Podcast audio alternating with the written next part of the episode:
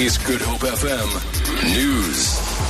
Good afternoon. Police Minister Nkosinathi Nhleko says an erratic municipal water supply and the prevalence of fires are why President Jacob Zuma needs a fire pool at his Nkandla home. Nhleko has been briefing Parliament's ad hoc committee on Nkandla in KwaZulu-Natal legislature in Pietermaritzburg. He says Nkandla is prone to fires, citing incidents where an old age home and boarding school in the area burnt down.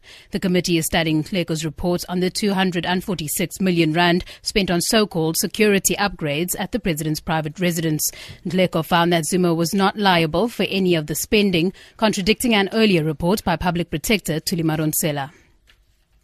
Archbishop Emeritus Desmond Tutu has been discharged from hospital after being treated for a persistent infection. He was admitted to a Cape Town hospital last Tuesday. His daughter, the Reverend Mpho Tutu, says the Archbishop's medical team had prescribed lots of rest. The 83-year-old cleric was treated for persistent infection with antibiotics, which rather antibiotics failed to clear up. His family said it was unrelated to prostate cancer Tutu has been battling for the past decade. This remains dormant thanks to his medication. Parliament's rules for dealing with disorderly MPs and disruption in the chamber will be finalised when the Sub Rules Committee of the National Assembly's Rules Committee meet this afternoon.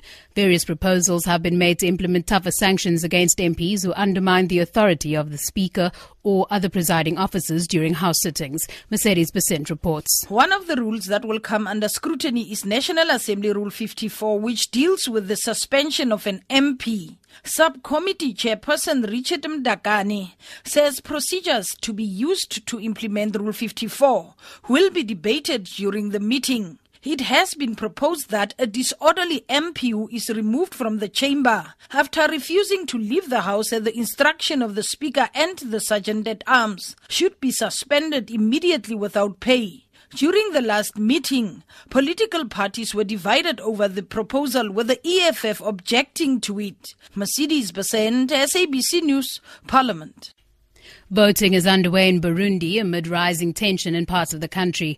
Before polling stations opened this morning, two people were shot and killed in the capital of Bujumbura, a hotspot for recent protests against President Pierre Nkurunziza's third term bid. Nkurunziza is expected to easily win in the absence of a strong opposition. The main opposition parties have called for a poll boycott. And finally, back home, Eskom has announced stage two load shedding today, starting at 5 this afternoon and ending at 10 this evening. This comes as the Parliament's Portfolio Committee on Energy visits Gauteng this week to check on power issues. It's expected to consult with top executives at Eskom, which continues to battle to keep the lights on ac- across the country. For Good Hope FM News, I'm Danielle Buzet.